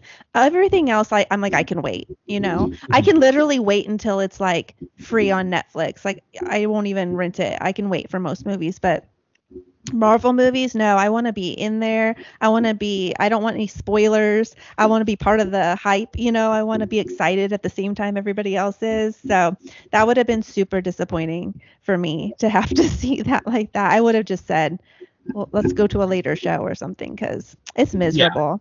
Yeah. That's, you really want a good experience there. Yeah, you do. One of the coolest things is um, I went to go see um, Doctor Strange. Um, mm-hmm. That's it, right? That's the name of it. Yeah. My brain was like, that's not what he's called. Um, yeah, Doctor Strange. I sure. saw it. I, I mean, I was, I was, I was confusing myself. I saw that in three D, and that's like, I, I've never seen a movie in three D before, and I saw that in three D, and it was so cool because you know the way they, they can twist and bend time around, mm-hmm. and like that that scene where they're uh, fighting in, in the city, in the city, they're just like twisting it around like a Rubik's Cube. Like that yeah. was pretty cool. That was a cool experience. Oh man, that must have been great. It was fun. It was a lot of fun. The only uh, Marvel movie, other than the new ones coming out now, like, you know, Black Widow and Eternals. I haven't seen those yet. But the only one I hadn't seen in theaters was Endgame. And I wish I would have, because I feel like the audience experience would have been really cool. But that was, oh, that, yeah, that was wild. Yeah, I bet it would have been. I really feel disappointed I missed out on that. But I was like, I cannot sit in a theater for three hours. Like, I felt like I just couldn't do it. And for so long, every showing was just full. Packed. Yeah. But I've seen videos of the audience reaction when uh, Captain America, the, the, Thor's hammer, flies into his hand. Like, I've seen videos of audience reaction. Everybody just, like, jumps to their feet. And they're like, yeah, that would have been so cool yeah. to, to be involved in that. People lose it, and then almost immediately the other characters start appearing. And and then you're like, ah, yeah. It's, it's like, like five minutes sustained of everybody losing their minds. Yeah, everybody losing their minds. That's so fun. That's so fun. We could Just talk about Marvel on a different episode, too. I could talk about that all day, too. We we are going to do a follow-up episode about Mar- Marvel stuff. I can promise you that. Yeah, we we should, because I I'm such a fan, and I don't care what people say. People say that the the movies suck and they're all the same, and like, no, they're not. They're it's not going to be like a Scorsese movie, like how he's like the one who's so critical. It's that's not what it's meant to be. It's right. it, it's meant to be fun and exciting, and it's meant to be like, you're supposed to be in awe of these characters and the powers they have, and just the huge fight scenes, and, and they're funny. They're so funny. Yes. They, they have really good jokes in them, and it's just like, I just, like I said, I'm not critical of movies. I just am there for for the fun of it, you know? Right. You're you're you're going in with a with an open heart. Like, yeah, man. I'm just there to have a good time. Pretty good. You know, a lot of A lot of people, com- you know, there have been a lot of complaints about Marvel movies, like you said. One thing that I I always think is weird is like, uh, you saw Black Widow, right? Yeah, I loved it. Okay, loved yes, it. Yeah, it's like that. it's it's like one of my top. It's like in my top five. Like, loved yes. it. Yeah, I did too. First off, that was the only movie I've seen that was busy, and I was really uncomfortable. Mm, and, and that was pretty like that was in the in the summertime, wasn't it? Yeah. When it released? Yeah. Yeah, it was like June, yeah, no, July, I think, but yeah, mm-hmm. close enough. It was, and I was really in my head, and I, you know, afterwards I'm like, yeah, it was okay, but I then I saw it a second time at an empty showing, and I, I had the time of my life. Yes, exactly. It was so good. I just got it on Disney Plus. I just paid the Premier Access, the thirty dollars or whatever. Yeah. Um, because I just wasn't like feeling the theater quite yet. I, I don't think I had been vaccinated yet. I um, every time. Yeah, and so I wasn't quite into it. But um, no, that that movie was great, and it was funny. That's what I love. The ones that like like uh, Ragnarok, like comedy, funny. You know, just yes. like good jokes. Great fight scenes. Um, I, I'll, we could talk about it on another pod. I have a lot of thoughts. we, yeah, we definitely will. This will be a we'll, we'll do a follow up. But the, the what I wanted to say about Black Widow was everybody who's uh, you know says they're sick of superhero movies. If you didn't have her father wearing that costume, there isn't really anything that even makes it a superhero movie. Exactly. Exactly. It is just a straight up banger action movie. It's just an action movie. Yep. Just an action movie. And that's what I was going to say is that, you know, there, there, nobody really had powers, you know, they were just mm-hmm. really skilled fighters. Um, and it was just, yeah, of course they couldn't do those things in real life, you know, duh, like it's a movie. It's most action movies. Hello. Exactly. But it's like, I always, um, I've always loved like the strong, uh, female action heroes. Um, like, I always wanted to be Sarah Connor from Terminator oh. when I was a little girl. I didn't want to be a Disney princess. I wanted to be Sarah mm-hmm. Connor because I love just like putting myself in the place of that person who's so badass, you know, who can do these things that like just are incredible. And um, so that's the type of movie it was for me. It was like Alien. It was like Terminator, you know, it was like these chicks just like kicking ass. And it was so cool. And I'm not usually a big like, you know, I'm not like... I don't know how to say this. Um, you know, I know, like I know what you mean though. Yeah, like, where I'm like, you know, girl power. I'm like not that kind of like, you know, girl power. Like I didn't like it because they were girls. You know what yeah. I'm saying? It was just, it was a good movie, you know, and it was cool um, to see like these two female leads, like you know, really handle the movie and do a great job doing it. So I don't get the criticism. I don't understand it. Yeah, people just want to criticize. Can Can I ask you a Black Widow question? And then Please. I just have a couple Star Wars questions I want to ask you because we, we've Please. Gone kind of long and I feel like I'm I know. We could probably, no, I'm fine. I'm good to talk for as long as you are. You probably have Sunday friends though, don't you? I, I do have Sunday friends and they'll be so excited to hear this. Yeah. Um, Hi, Sunday friends. Oh, bless your heart. Um, and we will... You know, maybe we should at at some point uh, we should do a follow up, maybe where the, I mean, definitely Marvel, but where I kind of want to specifically ask you questions about what it was like to watch Star Wars as an adult. Because yeah, sure. I mean, we can make this a two parter or something. Yeah, we we will do this again because uh, um, I hope we're on the same page here. I'm planning on being friends with you for a while. Mm-hmm. So, uh, you know, we can probably make this work again in the near future. Yeah, for sure. No, this oh. is it. I'll never talk to you again after that. Uh, you were just trying to get on the podcast, weren't you? I was using you to get on the pod, and now I've accomplished that. You to start a podcast so that I would eventually have you on. Yep, and now I'm done. This uh, whole time, all these years has been leading up to this moment. This is this, this has been a very long grift with very little payoff. Long con, long con. um. But here, here's my Black Widow question, because I've been thinking about it a lot, and uh, you are the most fun person to talk about Marvel stuff with. Oh, thank you. Um, because you, yeah, your your take on is always real good, and you've made me rethink things from characters that I have known, uh, like literally since. I, you may not know this about me, but I was a I was smart when I was a kid. Mm-hmm. Like I was reading at three and they tried to send me to a wow. different school. Wow. And my parents were like, uh, uh, no, we want him to be normal socially. And they missed the boat on that so badly. Oh, uh, no. But, and I was like this voracious little reader. And mm-hmm. so we ended up with a lot of comics because that was the cheapest thing you could give a kid to read then. Mm-hmm. Like they're extremely expensive now, but at the time they were thirty cents. Yeah, right. And so I still have this habit of thinking of, of Marvel and D C characters that I've known since I was a small child as my friends. Right. Um, and and you always have these really, really uh, interesting and thought out takes of a person who's experiencing them for the first time in this form. Right. As a full grown adult and all that. Yes. As a full grown adult, and you're based on what is on the screen rather than stuff I'm reading into it that may not be there because right. Uh, I've been the, the Vision's been my friend since I was five. Right. So, uh, so yeah, it's, it's, it's super fun to talk about Marvel stuff with you. Here's my Black Widow theory slash question. Okay. Her, her dad in prison keeps talking about how he fought Captain America. Uh-huh. And then when he meets, when he asks her if Captain America ever talks about him. Mm-hmm. And it would have been impossible for him to, to actually know uh, uh, Steve Rogers, Captain America, because right. he was in jail the whole time. But right. You know, and it makes sense as a thing he'd lie about, but not that he'd ask his daughter about. Right.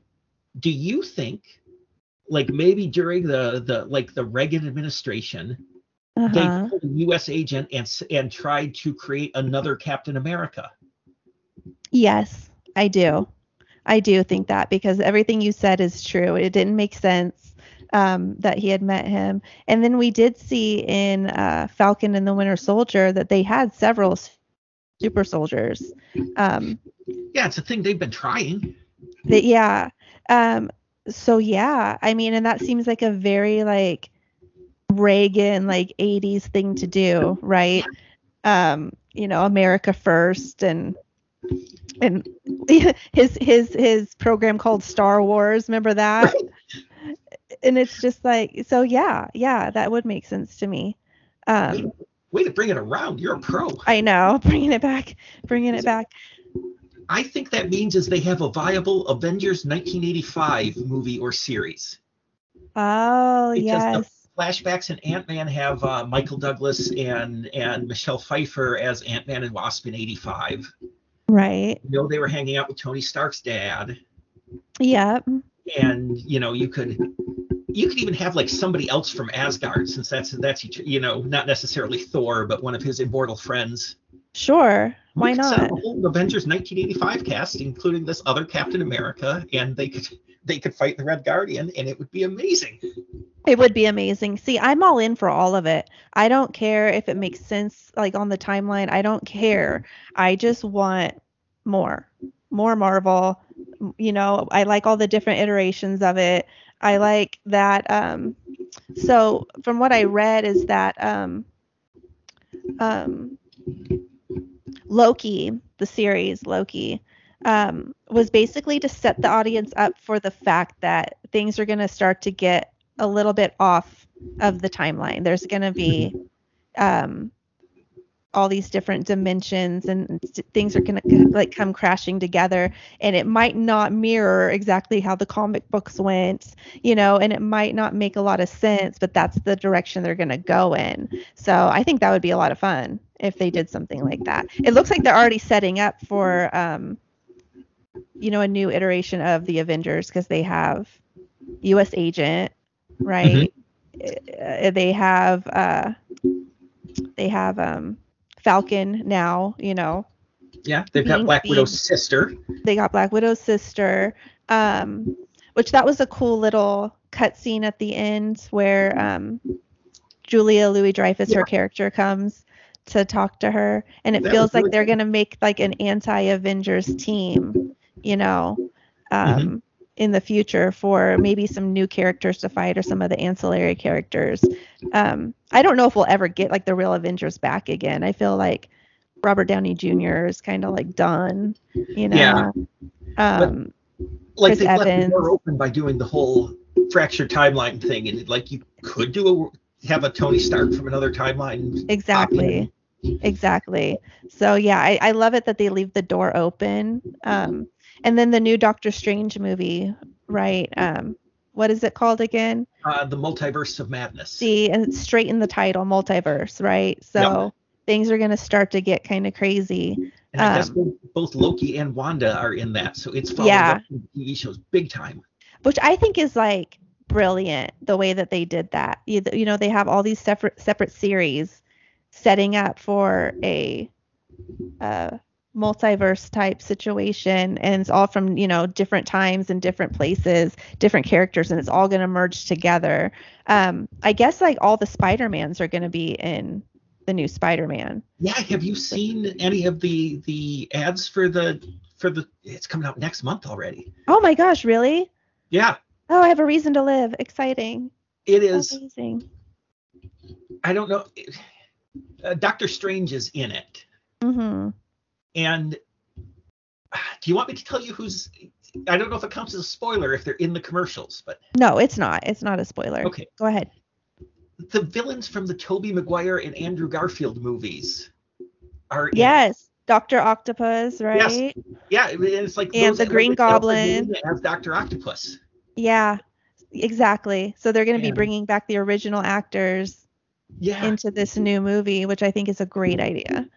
It's, it's re- there's so much fun stuff they can do. Mm-hmm. There really and is, and I'm I'm ready for it. Not to overlook it, but we got the Hawkeye series in a couple of weeks. Mm-hmm. And... which I didn't even know that was happening until I, I somehow along the line I saw that, and I was like, oh, that's going to be good. Like I know people aren't a big fan of Hawkeye or whatever, but no, I think it's they're going to do some cool things with it. The the trailer's real good, and it is kind of directly based on a specific Hawkeye series that is in my top three Marvel series. Of oh, all how exciting. That's exciting. So it is one that, like Sam and I, I'm talking about Sam a lot on this episode. Shout out uh, to Sam. What's up? What's up, man? I'll record an episode with him where he answers. I know, right? Uh, That'd be cool.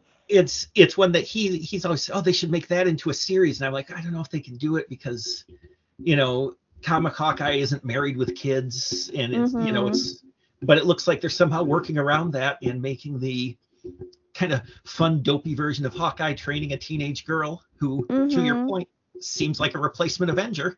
Right, exactly.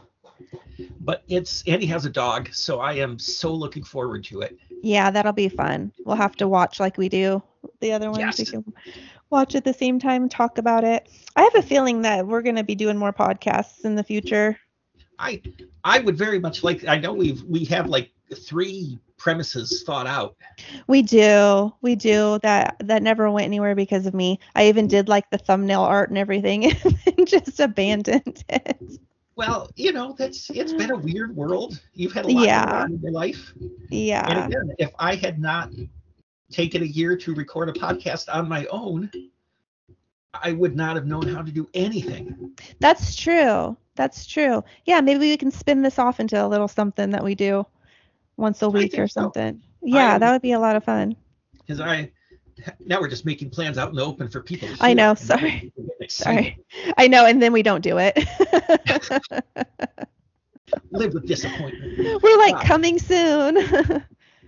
But, uh, yeah, I do. I, I very much want to, uh, I mean, I want to talk about Marvel stuff with you all the time. And I, I, I do want to come back to Star Wars later where, uh, I, I have this list of questions about about what it's like coming in as an adult and like yeah, that'd be great. Stuff from pop culture. Yeah, that'd but that's be great. Like a whole separate conversation, and I had so much fun talking about really granular specifics with you that I never got. Yeah, I know. I feel like we could just do a whole podcast on each topic. Like, I mean, a whole series. Like, you know, yes. just one topic and then just go for like twelve or fifteen episodes. Um, I wanted to tell you the that tweet that you did yesterday, or I think yesterday, about the Eternals, where you said when the card came up, it says the Eternals will return. And your first thought was, oh, that's not necessary. Oh my God, that made me laugh so hard. That was good. I'm glad you liked that. It was good. I, I try to retweet you, so like my my dumb followers can, I mean, I love you guys, sorry, never mind. Um, but my followers can like see some of the stuff you say, because man, it's funny. I, I, I retweeted you, and then you got, you got a bunch of likes on one tweet. The one yeah. about Facebook, the Facebook one, where you were yeah, like, right. Facebook wants me to remember, wants me to remember that six years ago I was at my grandpa's funeral.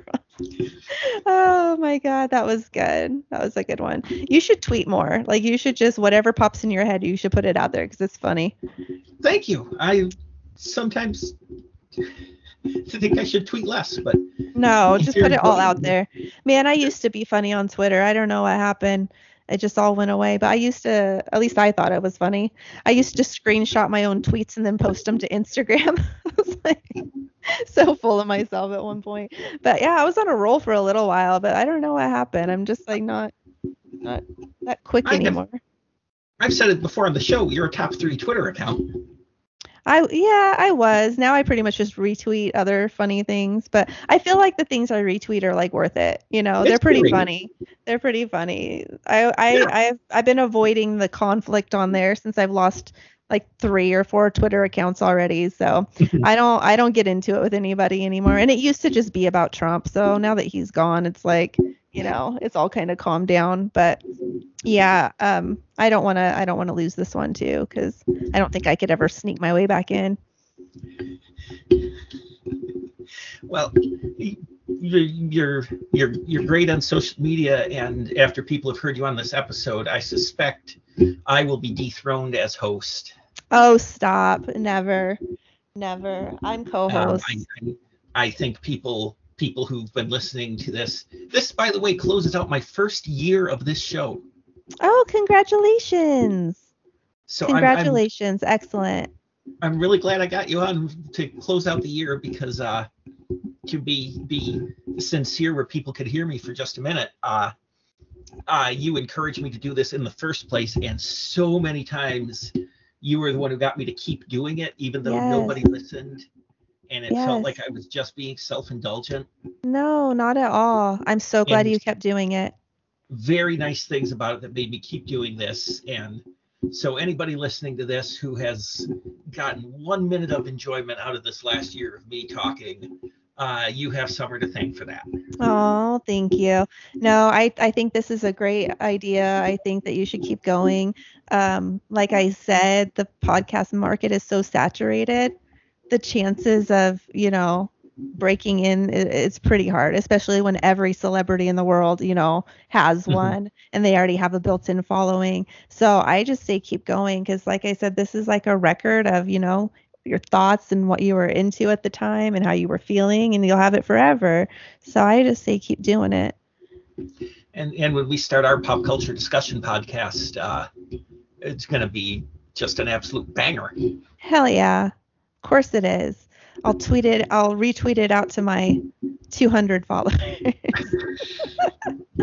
So while we're talking about Twitter, I want to say hi to Haley. Haley, thank you for helping me and E J meet. And um, I really, I really enjoyed your episode, and I just really appreciate you. Um, yeah, the reason that I found her was because of that tweet that Sean Clements put out, and she was on it right away. She knew the answer, and he responded to her, and I was like, yeah, I mean, I did say like good job on Twitter, but I was really thinking like I was so jealous. I was like I was like uh I want him to respond to me, but I'm very happy for her. And she got a follow too. That really got me. I was like, oh, come on, man. But no, she deserved it, and she's great. And so hi to Haley. And thank you. Yes, and I'll I thanked her once. I'll thank her for introducing us again, because yeah, these last couple of years would have been very different.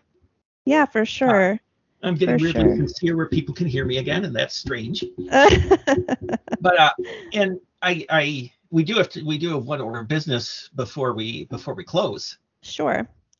Um, as, as you know, having having sponsored this. this uh the show for a year, uh boy, wouldn't it be weird if somebody didn't make the connection that you were Summer from Teased by Summer? I know, that'd be funny. There's just two separate Summers. this, this is the shocking reveal at the end. It's me, bitches. It was me the whole time. uh, and, and we talked a little about how, how to do this ad, because obviously there is a version where I could just say nice things about you to your face and you have to sit there and take it. Mm-hmm, mm-hmm. Um, very with, threatening, very threatening. You know, it's probably not super comfortable, but you are a tremendous artist and designer. And oh, thank you. I, I, having done forty-six or however many episodes I've done ads for you, I know it sounds like I'm exaggerating a lot. I am genuinely not. You do such a good job, and I'm I, I am, your stuff is so good and it makes me happy to look at. And anytime somebody gets it and tells me about it, I am, I feel very proud.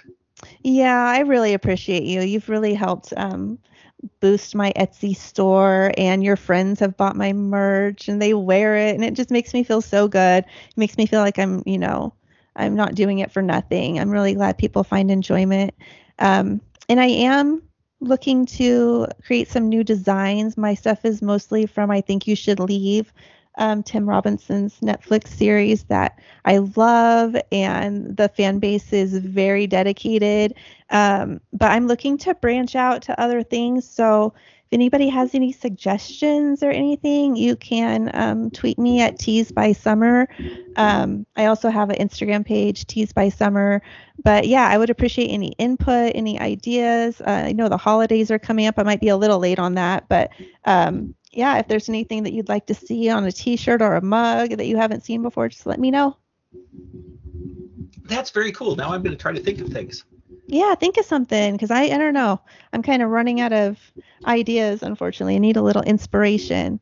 But um, yeah, so um, my stuff does ship very fast. So if there's anything you wanted to get for a friend, and I Think You Should Leave lover, there's a lot to choose from, and it will be there before Christmas. Um, but yeah, like I said, just hit me up if there's anything you'd like me to create, and I'll do my best. Yes, I, I will attest. It ships very fast. Yeah, it ships pretty fast, and, and the quality is really good. Um, I, I've changed. I switched over from TeePublic to um, a couple other printing companies. It's print on demand. So yeah, as soon as you order it, they start making it, and it gets shipped out pretty fast. And from what I've seen and been told, the quality is really good. So I'm happy with it. Yeah, and I know you. It's a little more recent that you you've added mugs to the mix. Mm-hmm. And these mugs look so ter- and you know, when I say this, it is not at the expense of, of your shirts, which I love very much, and uh, they they look excellent. These these mugs, if they wanted to to do an officially licensed I Think You Should Leave line, they should they could just sell these mugs. Wow, that's cool. That's cool to hear. Yeah, from what I've seen, they do. They look really good. The printing's really clear, and it's good quality. And um, I print on both sides, so if you're left-handed or right-handed, you could, it'll still, you know, the logo will still be visible. So all inclusive. Yeah. You you use that space better than anybody I've ever seen, mug-wise. Thank you. Thank like the you. the new Car Ideas uh, uh, mug from that sketch. The I cannot get over how perfect that looks. Yeah, from what I've seen, it looks really good. And a lot of the things that I create, um, I mean, they are a little bit much for a T-shirt, maybe, but on a mug, they look really, they look really good. Um, and it, and they're they're not very expensive, like what, fifteen dollars? Yeah, I think. Mugs I don't know. I, I, what do I sell them for? Twelve? Twelve.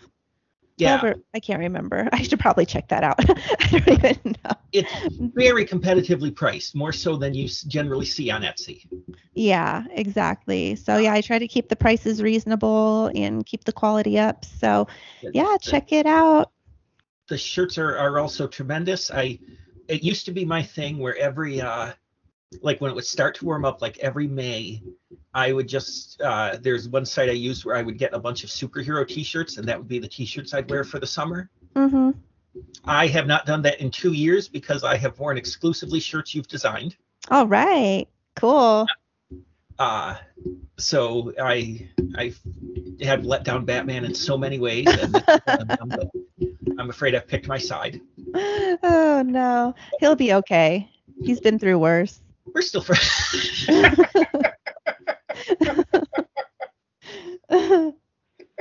He's been through worse. Oh, that got me good. Um, one thing I and, and one thing I, I want to mention about a, a it's kind of an announcement for both of us. You're going to have the product up of this at at, at some point mm. soon. Yes. I'm not committing you to anything, but regular listeners may know that you have done the art for all of my projects. Yes.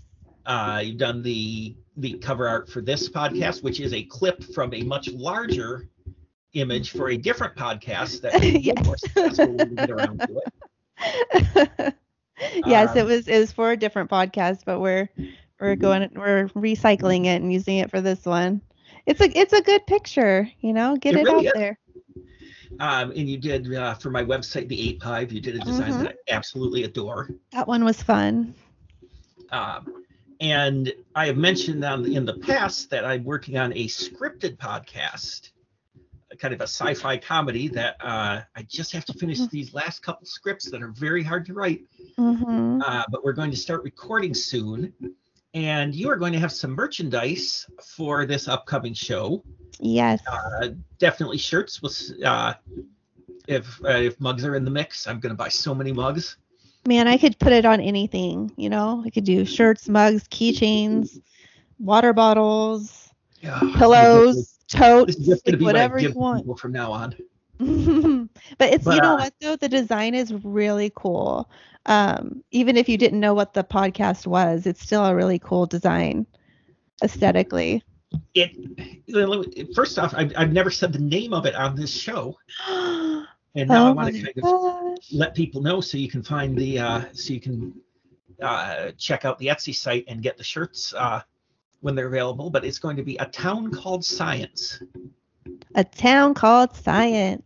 And I, I don't want to really say anything about the plot. It's a science fiction comedy. Uh, um, I'm I'm very proud of it, and I rarely feel pride. um, but we're gonna start. You should be proud of it, though. You should be proud of it. Thank you. From what I've read so far, it's it's very impressive. Um, and and you're you're a voice in it. Yes, I will be. I'm still trying to figure out how I'm going to come at that voice. So gotta, I don't know if you want just my regular voice or if I should start practicing on some characters. Um, I, I'm delighted with your regular voice, but if you suddenly decided you wanted to try it with an Irish accent, I'd hear you out. That'd be so weird if I started recording you and you're like, sure and begorra. With no warning. And I'm like, this is just what it's going to be, okay? This is, I made an actor's choice. I've also rewritten some lines. But, uh, and, and you are also the person that I, I I ask for advice when I'm not sure which way to go is better, and you've been very uh, uh, helpful in that regard. And in fact, guys, when you see this design, in every other re- episode I've recorded with somebody, I have ended up texting the person during the ad to show them this art because it's so good and I love it. And it's been my phone lock screen for so long. Oh, it has? Cool. Yeah. That's cool. It's, I, I love it. It is, it is absolutely gorgeous. And it's so good that it made me rethink what I wanted to do with the, with the scripts. Oh, wow. It inspired uh, there's, you. There's this. Absolutely. There's. I'm trying to say so little about what it actually is so nobody steals my I know. Idea. I know. I almost said like who my character was going to be. And I was like, oh, nope. Got to save it for the pod. That's right. It's fun that that's true. It's true. But uh, so.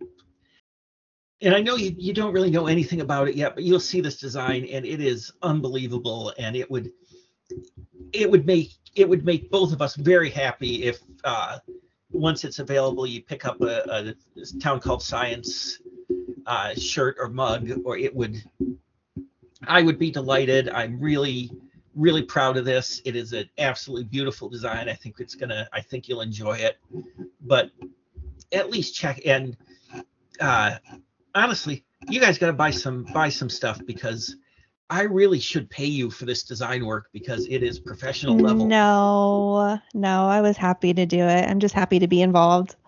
No payment necessary. Your payment is your friendship. Wow, nobody's ever thought of it that way.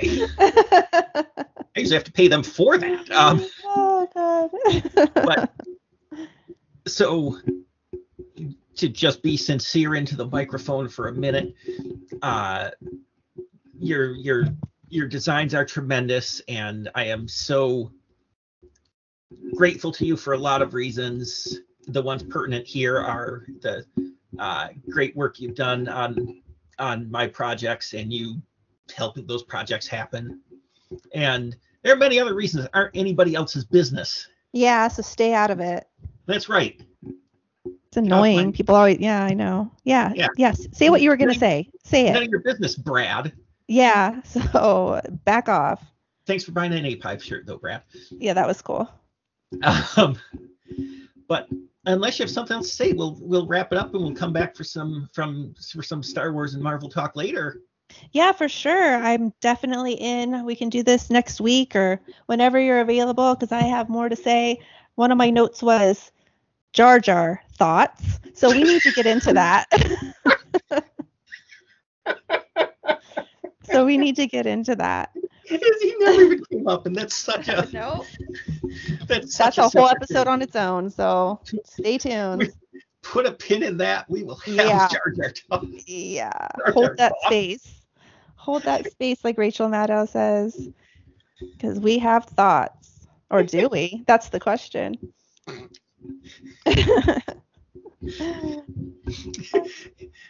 the writer's room of the movie, they should have had a whiteboard that said Jar Jar thoughts, and yeah.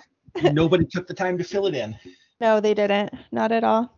But we'll talk about that some other time. But yeah, this was great. I'm so happy I did it. Thank you for having me on. I, and... I was looking forward to this. I really appreciate it. Uh, you're, I've been trying to talk quietly because you have a more... Uh, Uh, a softer, more pleasant voice than mine, but I've been getting kind of excited and talking at my normal volume. And no, I man. He's getting whiplash. No way. Do your thing. I'll try not to be so quiet. I can't help it. That's just who I am. I've been told I should read. Uh, I should read children's books on tape, is what I've been told before. Oh, that. You know what? That would be very soothing. Yeah, I've, that's what I've been told. But that's coming soon. Yet another project. Guys, we got a lot of projects. We have a lot of projects. We literally talked about a different project yesterday. Yeah, we yeah. did. Look, we're keeping busy. But thank you so much. This has been so fun to talk to you. Uh, I'm glad people get to hear how, how delightful you are. Well, thank you. I appreciate uh, the opportunity. But thank you. I'm I. No, thank you. Uh, well, Listen. I'm going to say you're welcome, because otherwise we just thank each other forever. uh, so I guess we're going to call it a wrap on year one of of Fed Talks. I'll see you next week for the beginning of year two. Um, if Summer's not on that one, it will be a step down. Um, oh, yes, you can email the show at fedtalks at yahoo dot com. Do not email me to tell me that you like Summer better than me. I know. yeah, just... Does. Save your time. That's right. We know. I will be sad if I.